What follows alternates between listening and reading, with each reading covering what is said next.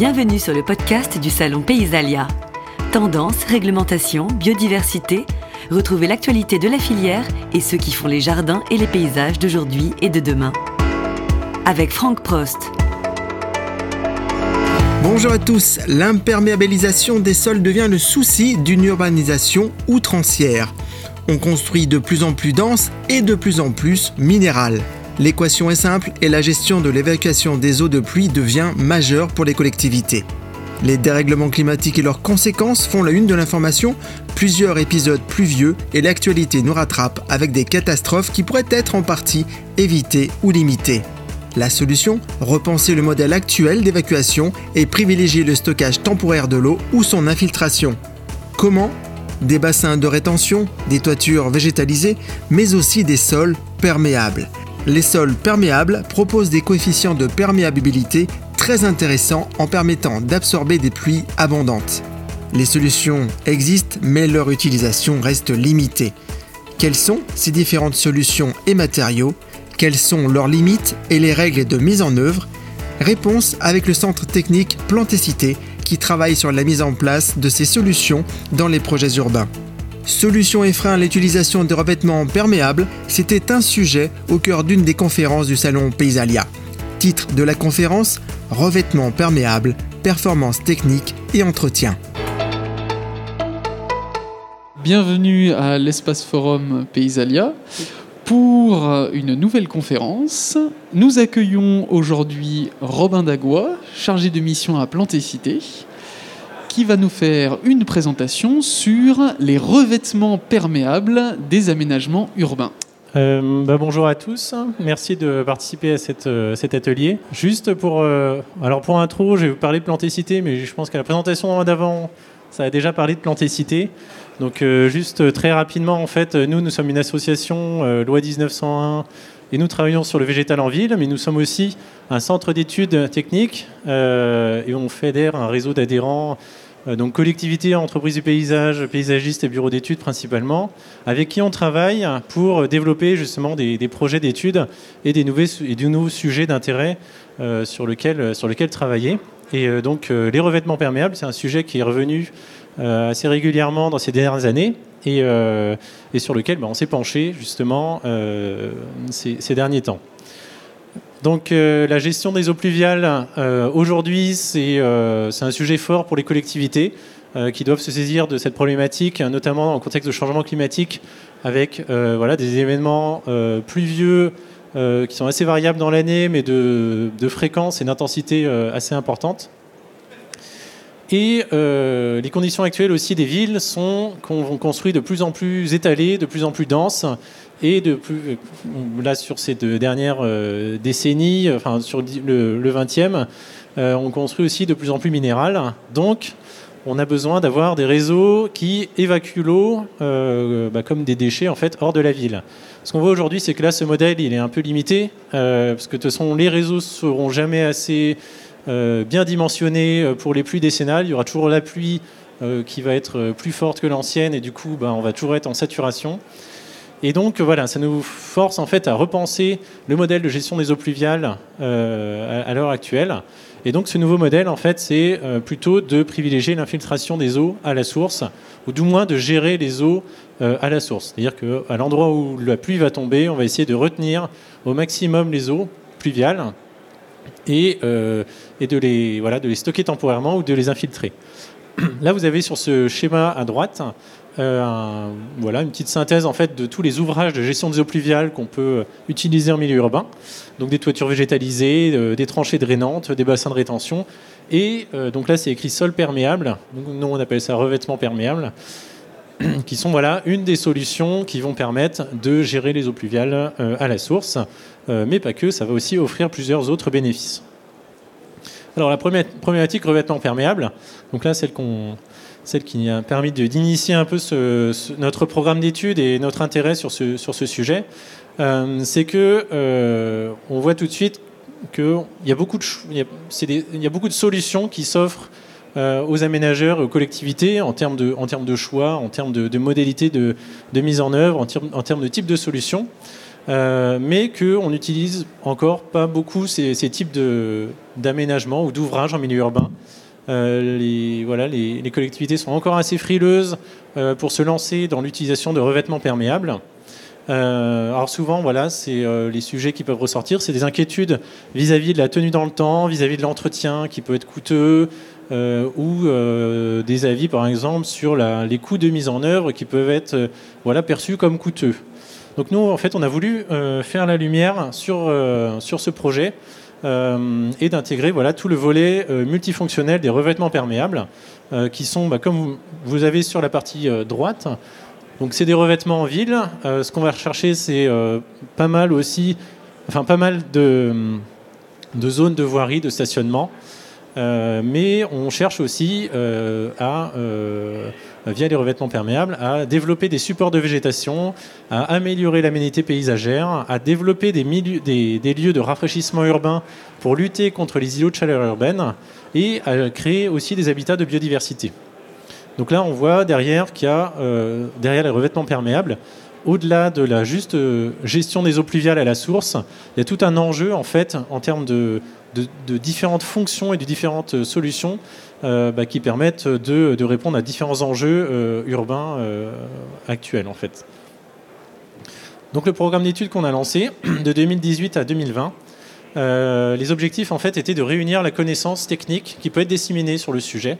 Donc là, comme je disais, en fait, quand on a commencé ce projet, on avait fait le constat qu'il existait beaucoup de solutions techniques et beaucoup de fournisseurs en fait, de revêtements perméables, mais qu'elles euh, n'étaient pas encore assez utilisées euh, en milieu urbain, et on essaie de comprendre pourquoi du coup. Euh, donc on a synthétisé la connaissance technique qui était diffusée via des guides ou via des, ou via des synthèses techniques en termes, de, en, termes, en termes biblio. Et on a aussi mené une étude auprès des entreprises du paysage, des bureaux d'études et des collectivités qui pouvaient avoir mis en œuvre ou qui avaient l'habitude de mettre en œuvre euh, ces types de revêtements pour qu'elles voilà, nous, nous donnent de l'information technique liée à la mise en œuvre, liée à l'entretien, liée aux solutions, à, la tenue dans le temps, etc. Et euh, bah, suite à ce travail, on a développé une typologie des revêtements perméables qui peuvent être utilisés en milieu urbain, en faisant le lien avec euh, leurs différentes caractéristiques, toujours les caractéristiques de mise en œuvre, etc. Euh, et on a développé un guide de synthèse euh, qu'on a publié euh, cette année, en avril, donc voilà, que vous avez ici, qui est disponible sur le site de Plantécité. Euh, alors, j'ai pas mis le lien, mais si vous allez sur le site de Plantécité, vous tapez revêtement perméable dans la, dans la barre de recherche sur les ressources ou sur les projets, vous tomberez dessus. Donc, il est disponible en libre téléchargement. Alors ce travail, là vous avez tous les contributeurs euh, derrière ce travail. Donc euh, on, a eu, euh, on a fait appel à Cirfea Conseil, qui est un bureau d'études qui, nous a aidés dans la réalisation de ce, travail. Donc le projet a été financé par Valor et l'Office français de la biodiversité. Et à droite, vous avez les différents partenaires qui ont contribué à ce projet, donc des collectivités, d'autres structures sur la gestion des eaux pluviales comme l'Adopta, qui est dans le nord de la France, ou le Grès. on a aussi EPIA qui est en Suisse, qui nous a beaucoup aidés. Euh, voilà, là vous avez la, liste des, contributeurs. voilà, on s'est vraiment appuyé sur l'expertise de, plusieurs structures euh, euh, qui, avaient une expérience plus ou moins forte sur ce, thème-là. Alors, donc, comme je vous ai dit, on a mené une enquête en 2019 pour collecter des retours d'expérience d'aménagement qui ont mis en œuvre des revêtements perméables. Et on essaie de synthétiser justement tous ces, retours d'expérience pour en établir des enseignements. Là, ici, sur la droite, euh, vous avez quelques aménagements. Alors, je, remets mes lunettes, je ne voyais plus grand-chose. Donc euh, voilà, le parc des Bastions de Genève, euh, un écoquartier de Vandenheim, beaucoup de parkings végétalisés ou perméables sur, voilà, des zones commerciales. on a aussi des usages pour des cimetières, pour des parcs. Donc voilà, là on voit que au niveau de la typologie des, euh, aménagements qui utilisent des revêtements perméables. en fait, euh, c'est presque tous les types d'aménagements qu'on peut retrouver en, milieu urbain. Alors, comment fonctionnent les revêtements perméables? Euh, bah, comme sous-entend leur nom, en fait, ils laissent passer tout simplement les eaux pluviales quand les eaux vont, arriver dessus.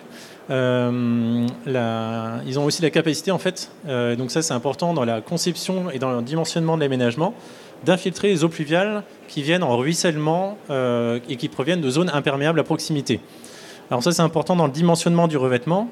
Notamment, voilà, si vous avez un, orage de 80 mm qui va tomber sur le revêtement, et eh ben, voilà, pour un impluvium de 2, c'est-à-dire qu'il va aussi collecter euh, la même zone à proximité, et eh ben, il faut être en capacité d'infiltrer le double, donc 160 mm d'eau euh, pour cet événement pluvieux. Euh, après, on verra par la suite, au niveau des, capacités d'infiltration et de perméabilité des revêtements, souvent, voilà, les revêtements sont, en, capacité d'abattre la plupart des, pluies les plus importantes qu'on peut observer sur notre territoire. Euh, ce qui est intéressant pour les, revêtements perméables, c'est l'association, avec d'autres ouvrages de gestion des eaux pluviales, euh, comme les noues, les tranchées drainantes, et la possibilité d'infiltrer un peu partout. J'ai écrit hormis sur, sol pollué, euh, là où c'est moins recommandé, mais on verra que c'est tout de même possible. Les sols trop peu perméables, trop peu stables ou trop proches du bâti, mais voilà, ça se limite à ça. Généralement, on peut infiltrer sur, euh, un peu, à peu près partout euh, dans, le, milieu urbain.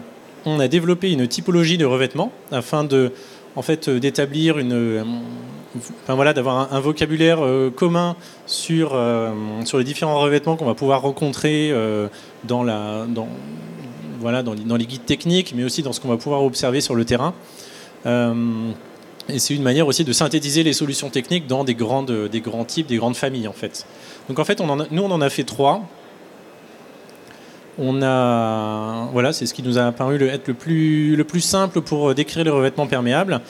Vous avez d'abord les revêtements non liés en bas à gauche. Donc là, c'est une matrice en fait meuble euh, qui se traduit soit par des mélanges organominéraux, soit des revêtements meubles organiques, ou soit des revêtements meubles minéraux. Donc je vous décrirai un peu plus chacun euh, dans la slide d'après.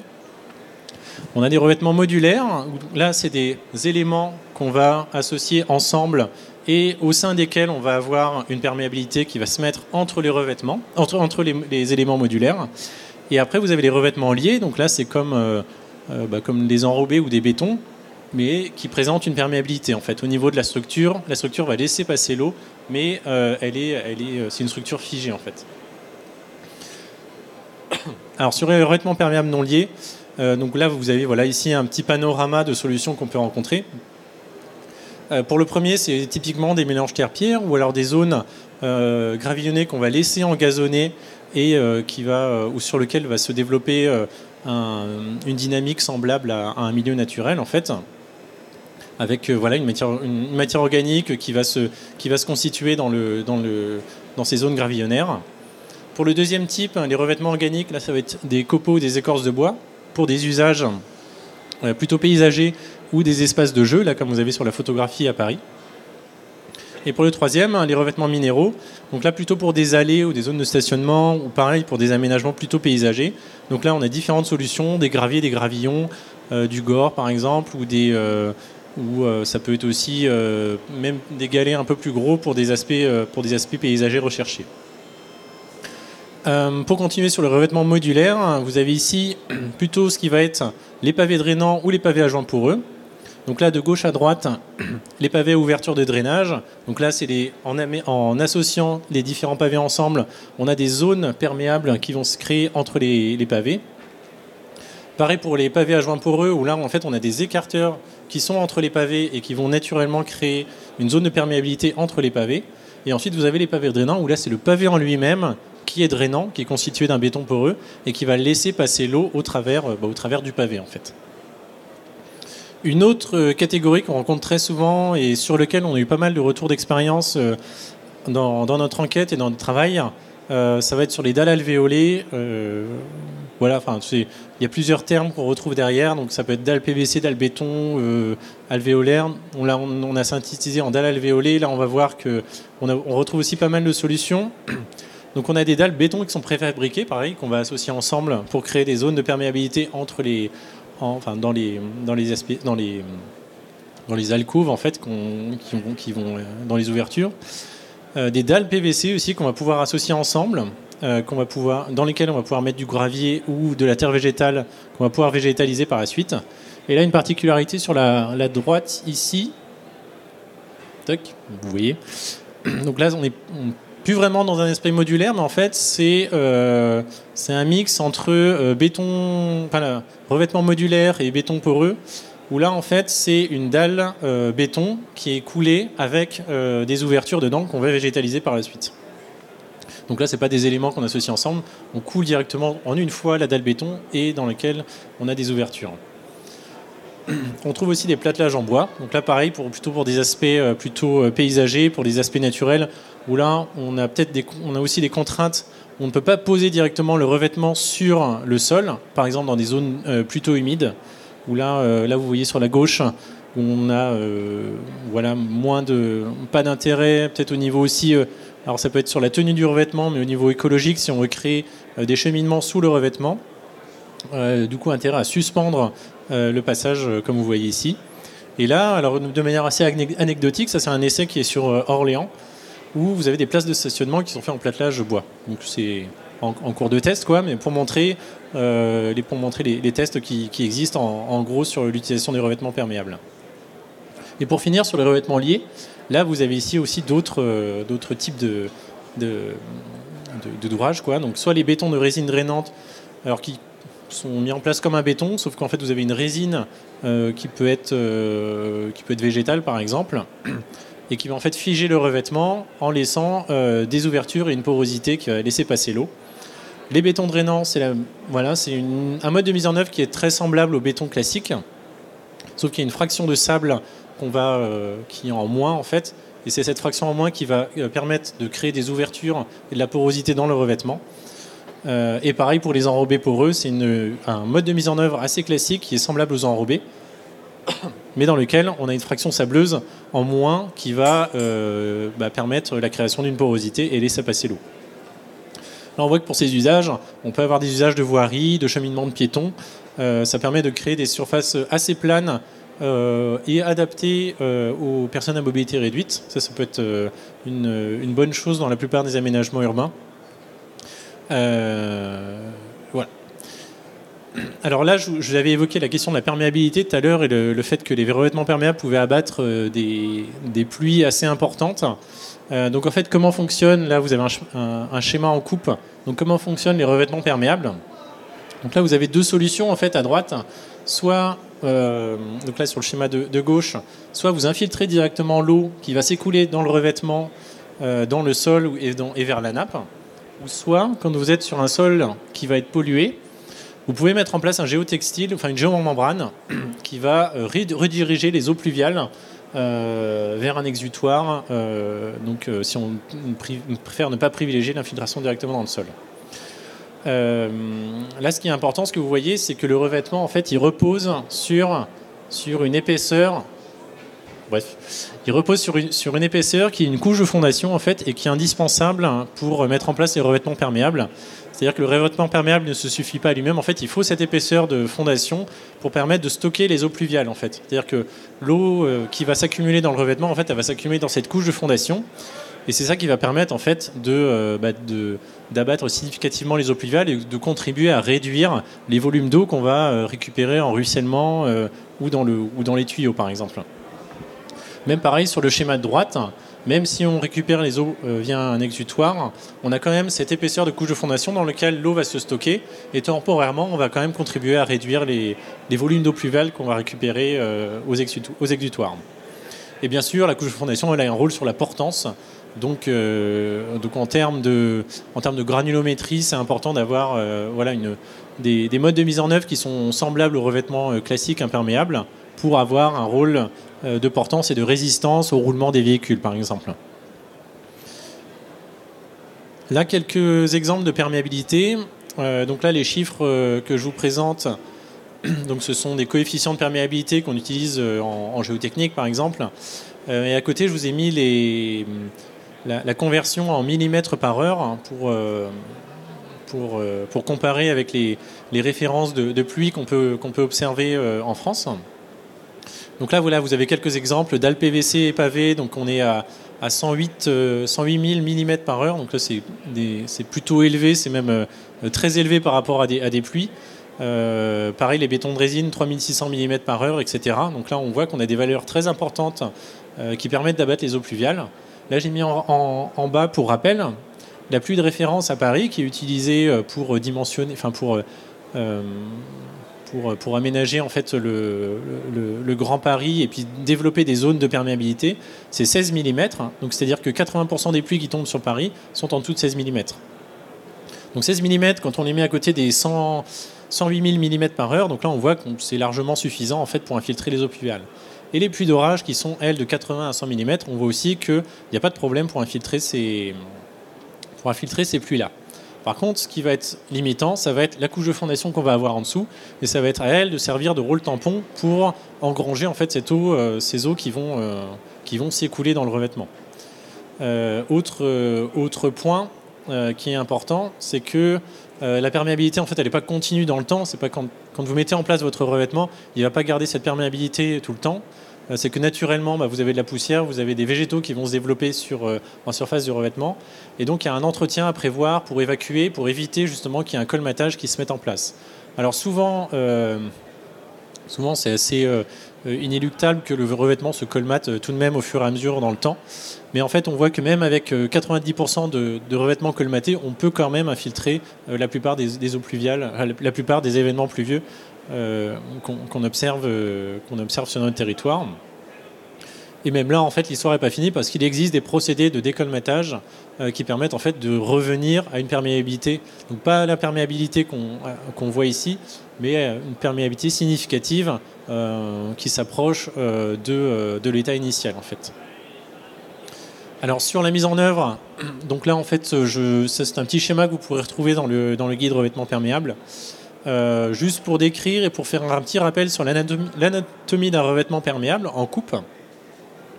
Euh, le revêtement il est en bleu là sur la droite du, schéma et, euh, et, vous avez les différentes couches qui sont nécessaires pour, mettre en place ce revêtement. Donc la couche de fondation, le lit de pose, le géotextile ou la géomembrane. Et donc voilà, ça c'est typique dans ce qu'on peut rencontrer dans la plupart des cas de, revêtement perméable.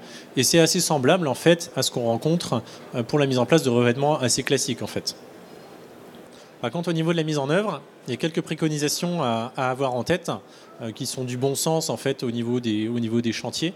Euh, donc ça, vous, êtes plus familier que moi là-dessus. c'est vraiment la vérification de conformité de, de commandes des matériaux en phase chantier, en fait, ce qui peut, arriver, c'est d'éviter de générer de la poussière et de la boue. Là, vous avez une photo à droite euh, d'un chantier. Donc là, là, ici, vous avez un revêtement perméable avec un, béton poreux. Et euh, là, on, voit qu'il y a en fait un engin de chantier qui est passé par-dessus pour, euh, pour déplacer de la terre végétale et qui en fait a, déposé de la terre en plein sur le revêtement. Donc ça, évidemment, c'est à éviter en phase chantier. Euh, il y a aussi des préconisations en termes de mise en œuvre, donc éviter la, pose en période de gel ou de forte chaleur. Donc ça, c'est surtout pour les revêtements liés euh, type béton poreux ou enrobé drainant. Euh, béton drainant enrobé poreux, pardon. Et où là, voilà, ça, peut générer des problématiques en termes de prise dans le temps.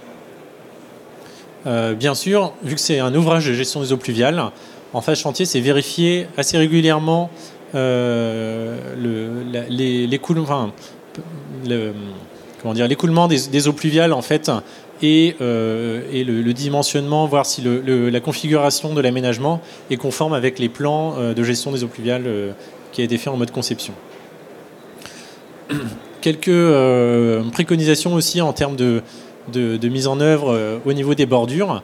Là, vous avez deux exemples qui peuvent être qu'on peut rencontrer. Donc, c'est soit en bordure saillante euh, sur la gauche ou soit en bordure de passage, où là vous avez un besoin de, passage de véhicules entre le revêtement perméable et un autre, une autre partie de l'aménagement. Donc là, on voit en fait que au niveau du, revêtement, on, en fait, on, doit avoir la pose qui se fait directement contre, euh, contre la bordure, avec ici, là vous voyez le lit de pose et euh, le, le, haut de la couche de fondation qui doit aussi se faire au niveau, enfin contre, contre la bordure. C'est vraiment pour assurer un maintien de la bordure dans le temps, euh, que même au niveau du passage du véhicule, on n'ait pas du, décalage qui se fasse, euh, enfin un forçage qui se fasse au niveau de la bordure, qui risque voilà, de, décoller de décoller la bordure dans le temps. Il y a aussi d'autres règles de mise en œuvre qui existent. Là, c'est un exemple en fait pour euh, des revêtements en dalles alvéolées, des mises en place en quinconce par exemple, ça, c'est aussi pour augmenter la résistance aux forces de, frottement, surtout en, zone de stationnement. là, ici, vous avez à droite, voilà, par exemple, des exemples de mise en œuvre de, dalles alvéolées qu'on va végétaliser ou qu'on va engravillonner pour des zones de stationnement et pour limiter au maximum les forces qui peuvent, se passer entre les dalles. À savoir que, euh, pour en exemple, pour ces dalles-là, il y a possibilité de les remplacer dans le temps s'il y, a besoin. Euh, c'est juste d'en retirer une et de, la remplacer par une, par une neuve. Et là, au niveau des, au niveau coûts de mise en œuvre, euh, donc là, vous avez les neuf types de revêtements que, que je vous avais décrits en, première partie et les coûts de mise en œuvre qu'on a pu récolter pour chacun d'entre eux au travers de l'enquête et de la synthèse euh, voilà, synthèse technique euh, sur, les, sur les ouvrages techniques qu'on a pu avoir, euh, soit sur les matériaux, la main-d'œuvre ou les travaux complets. Donc là, en fait, on voit que les premiers revêtements non liés sont parmi les solutions les moins coûteuses, en fait. donc là, on a par exemple les, mélanges terre-pierre. donc ça, c'est des, voilà, des mises en œuvre qui restent moins onéreuses que les autres. Donc on est souvent en dessous de 50 euros du mètre carré. Euh, pour les revêtements plutôt modulaires, euh, type pavé, drainant, pavé agent poreux, les dalles alvéolées ou les platelages, là on est sur les solutions qui sont quand même euh, les plus onéreuses parmi l'ensemble du panel de revêtement perméable. C'est-à-dire qu'on varie de 100 à 120, 130 euros du mètre carré. après, tout va dépendre bien sûr de la taille du chantier, où on peut avoir des, voilà, des tarifs dégressifs plus chantier est important, bien sûr. Et sur les revêtements liés, là, on, voilà, va être autour de 50 à un peu moins de 100 euros euh, du mètre carré selon les, solutions techniques qu'on avait, euh, qu'on avait pu avoir à disposition. Euh, après, bon voilà, tout ça, c'est des, coûts de mise en œuvre au, mètre carré, vraiment, vraiment sur la, la pose des matériaux, l'ensemble. Mais ce qu'il faut savoir, c'est que là, ça ne prend pas en compte les économies en termes de gestion des eaux pluviales. Donc, c'est tout, le réseau, tout tuyau qu'on ne va pas avoir prendre en compte euh, quand, on met, quand on favorise justement les ouvrages de gestion des eaux pluviales. Euh, là, grosso modo, vous avez une, étude de l'agglomération de Douai, donc du Douaisis, qui avait, euh, qui avait étudié en fait les gains en termes d'amortissement, exploitation et maintenance des réseaux d'assainissement, qui n'avaient pas à être faits quand on privilégie justement des ouvrages de gestion des eaux pluviales, et les à 35 euros par an du mètre carré, qui n'avaient pas justement à, dépenser quand on privilégie des, solutions de gestion des eaux pluviales à la source. Donc c'est tous les réseaux tuyaux, euh, euh, les bassins d'orage, etc. Donc ça, c'est euh, des, aménagements qui sont très coûteux en termes d'entretien et en termes de, mise en œuvre, et sur lesquels il y a des, économies qui peuvent être faites. Je ne vais pas plus détailler après sur l'ensemble des, résultats qu'on a pu obtenir dans cette étude, tout simplement parce que voilà, on avait des éléments sur euh, la tenue dans le temps, sur l'accessibilité au PMR, sur la place du végétal. Donc ça c'est euh, euh, la place du végétal. On, voit qu'on a 50% des revêtements perméables qui peuvent être végétalisés et donc participer à, améliorer l'aménité paysagère et contribuer à, aux, trames vertes notamment dans ville. Sur les éléments d'entretien, j'en ai parlé un peu sur le décolmatage, mais en fait, juste pour préciser, il y a aussi beaucoup de bon sens en termes de prévoir la gestion dans le temps au moment où on conçoit l'aménagement euh, euh, avec des revêtements perméables. Enfin, après ça, ça, vaut pour un peu tout, mais euh, là, on, l'a vraiment vu dans cette étude-là. c'est que souvent, les défauts de, tenue dans le temps sont souvent liés à une gestion qui n'a pas été prise en compte vraiment en amont, ou d'opérations d'entretien qui n'ont pas été prises en compte vraiment en amont au niveau de la conception de l'aménagement. donc il y a du balayage à prévoir, il y a euh, voilà, il y a, du, y du, remplissage quand on est sur des matériaux euh, non liés, par exemple. Euh, sur des aires de jeu, bah, il faut remplir assez régulièrement. il y a du désherbage. Donc là, après, c'est à chacun de voir le degré de, désherbage qu'il souhaite, souhaite, mettre en œuvre, mais aussi de la tonte, etc. Donc ça, c'est autant d'opérations d'entretien qui sont vraiment à prévoir très en amont pour assurer la tenue dans le temps et le fonctionnement du revêtement perméable en termes de gestion des eaux pluviales, mais aussi en termes de, euh, bah, des autres fonctions qu'on va rechercher euh, sur, euh, voilà, sur la voirie, sur l'esthétique paysagère, etc. donc voilà, donc là, ce livre, comme je vous l'ai dit, il est disponible sur, le, sur, notre site. Et voilà, je fais juste aussi un lien avec d'autres projets qu'on a en cours. Donc là, on continue vraiment sur la, question de la gestion des eaux pluviales. On a des projets en ce moment sur la désimperméabilisation et notamment un projet sur la végétalisation des pieds d'arbres euh, qui est en cours, là, qui est euh, aussi financé par, euh, par Valor. Et on a une enquête, et, enfin, enquête en cours qui est un appel à retour d'expérience de végétalisation des pieds d'arbres que vous avez pu mener par exemple. Donc je vous mets le lien vers cette enquête et je vous invite à aller voir et puis à aller renseigner un ou plusieurs aménagements euh, sur lequel vous avez pu travailler ou si vous êtes une collectivité euh, que vous avez euh, commandité en tant que, maîtrise d'ouvrage par exemple. Alors bonjour, merci pour cette présentation. moi j'avais une question sur une des diapos où vous compariez les, millimètres par heure là, hmm. entre dalgazon, 108 mm par heure, tout ça. Alors ça en fait, j'ai pas très bien compris ce à quoi ça correspondait, si vous pouviez revenir dessus. C'est euh, la conversion d'un coefficient de perméabilité. En fait, c'est la manière de traduire la perméabilité d'un revêtement.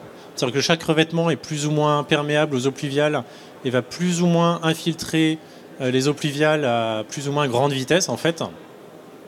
Donc là, quand vous êtes en millimètres par heure, c'est-à-dire que l'eau, en fait, va descendre de tant de millimètres euh, par heure dans le, dans le revêtement.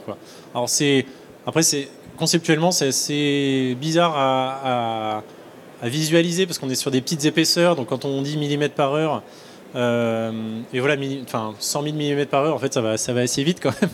Mais euh, euh, voilà, du coup, c'était pour aussi comparer avec, avec la pluie qui va être de 16 mm par heure.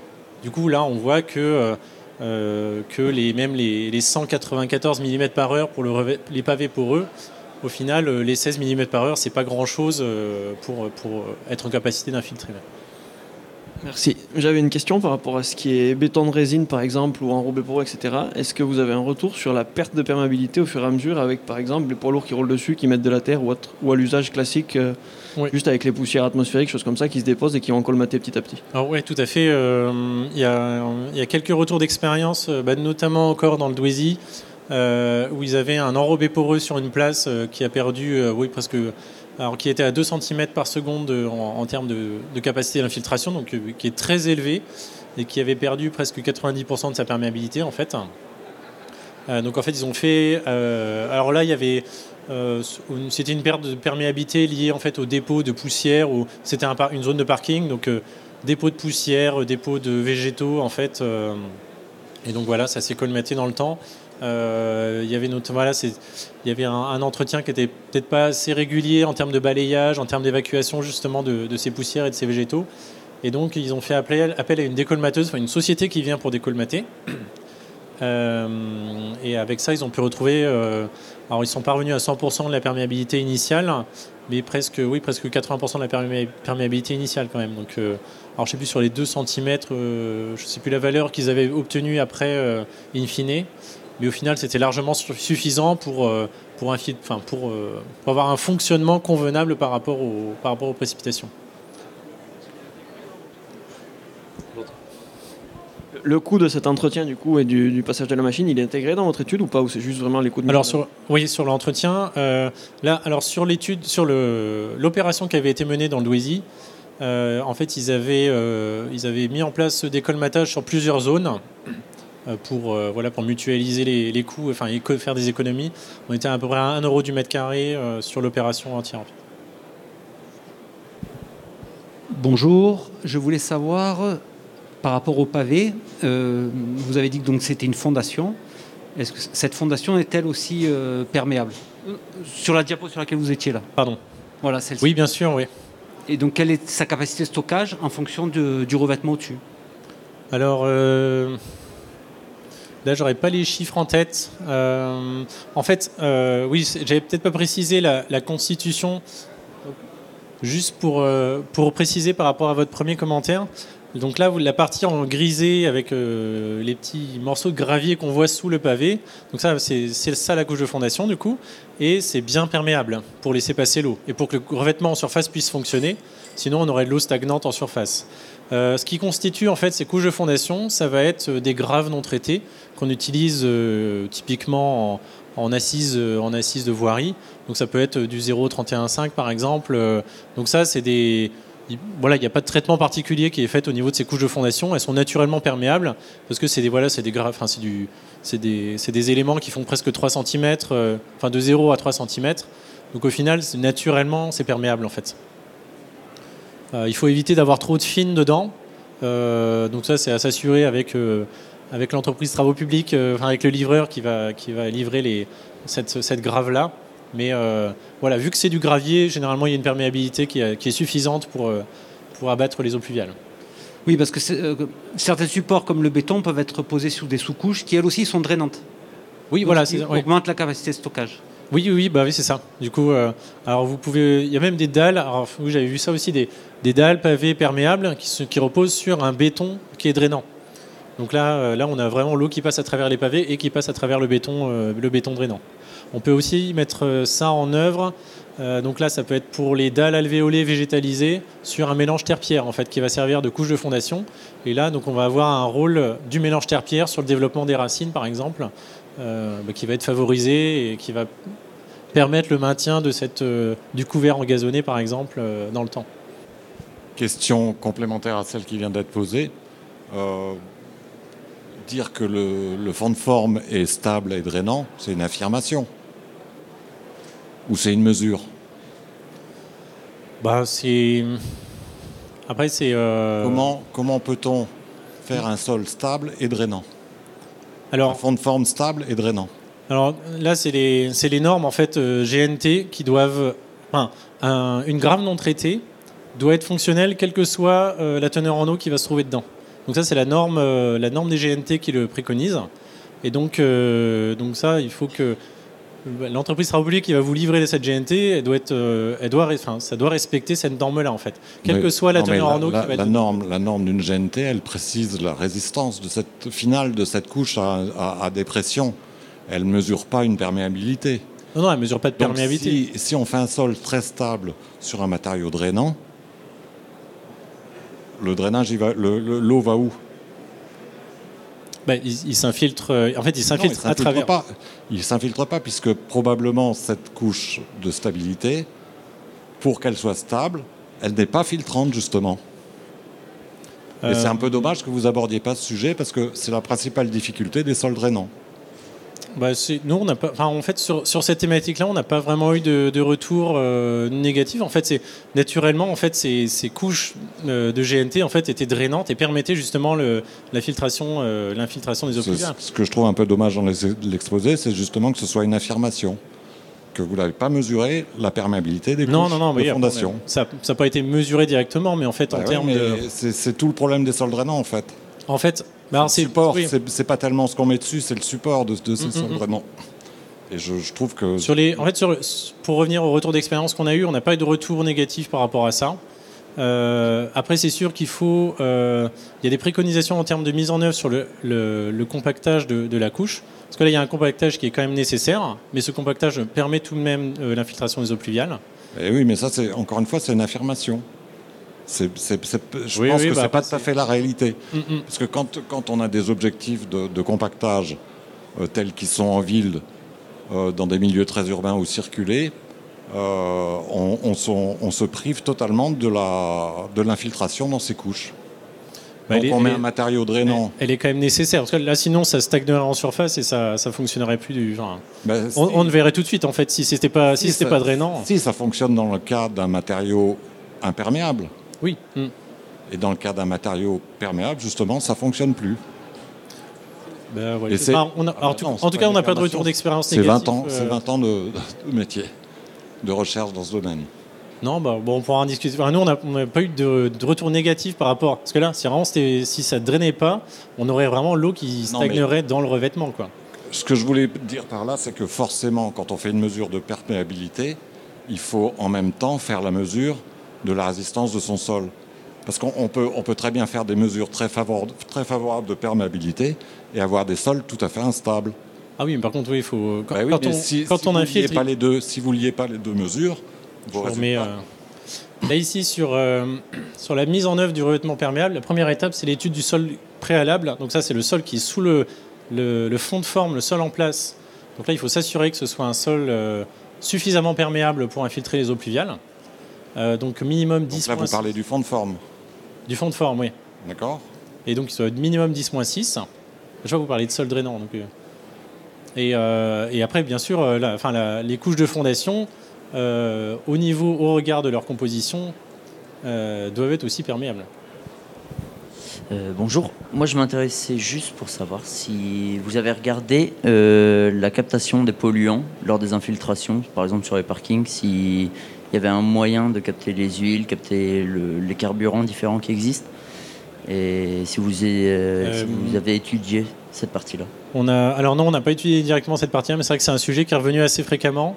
Euh, alors c'est, euh, on suppose en fait que un usage de parking en fait ne va, enfin, va générer une pollution qui va être acceptable en fait euh, pour le sol, mais euh, après ça, ça reste euh, à, caractériser, enfin à bien caractériser dans le temps parce que c'est, ça reste encore du, enfin croisement, croisement des données biblio qu'on a, mais sur le terrain en fait en termes de connaissances. en fait, aujourd'hui, on n'a pas encore suffisamment d'éléments pour caractériser ça. Après, il existe des, solutions qui, qui peuvent s'adapter en fait aux différentes couches enfin, qui se mettent euh, soit sous le revêtement, soit sous le lit de pose, donc une espèce de filtre en fait qui vont capter les polluants. Euh, mais c'est vrai que là, en termes de tenue dans le temps et en termes de devenir des polluants dans, les, dans ces filtres-là, euh, enfin, à ma connaissance, moi, j'ai pas, pas plus de détails là-dessus. Mais c'est vrai qu'en termes d'infiltration des eaux pluviales dans la nappe, ça pose question. Enfin, on peut se poser la question, même si là les voitures, enfin, émettent moins d'huile polluante qu'avant en fait, mais oui, ça pose, ça pose question. Ouais. Après, c'est juste un élément de réponse par rapport à ça, en ayant travaillé sur de la phytoépuration, c'est que euh, si on n'a pas de ruissellement et que le revêtement poreux est relativement efficace et qu'on a de la végétation, donc sur ce qui est dalle alvéolée ou autre, euh, tout ce qui est hydrocarbures, ça ne se mélange pas à l'eau, donc ça va rester en surface. Et les végétations, on va la dégrader. Elle va manger, puisque l'huile, elles en ont un peu besoin des fois. Donc elles vont le dégrader, ça va pas s'infiltrer. Par contre, sur tout ce qui est béton poreux, etc., euh, il y a des géotextiles qui existent avec des sortes d'éponges ou autres mais au bout d'un moment ça va saturer et ça va partir dans la nappe. Donc après, euh, oui, oui, mais il y a, un, élément de réponse euh, parce que ça existe. Du coup, il y a des chiffres qui existent là-dessus. Après, oui. Après, c'est vrai que du, coup, je ne sais pas si on peut dire que les végétaux sont capables non plus de, tout dégrader. C'est vrai qu'il faut. Ils jouent un rôle sur la dégradation de tout ce qui va être polluant organique, pas sur les parties, euh, pas sur les, les éléments traces par contre. mais c'est vrai que un sol euh, ne peut pas non plus tout dégrader euh, dans ce qui va couler dessus. Quoi. Euh, donc y voilà, il y a toujours, la précaution à avoir. enfin moi je, ouais, j'y vais toujours avec des pincettes quand on parle de ça parce que c'est vrai qu'il n'y a pas encore. Il y a peut-être des, études, mais pas de grosses synthèses sur le, sur le sujet. C'était un podcast du Salon Paysalia. Retrouvez l'actualité du salon sur nos réseaux et sur www.paysalia.com.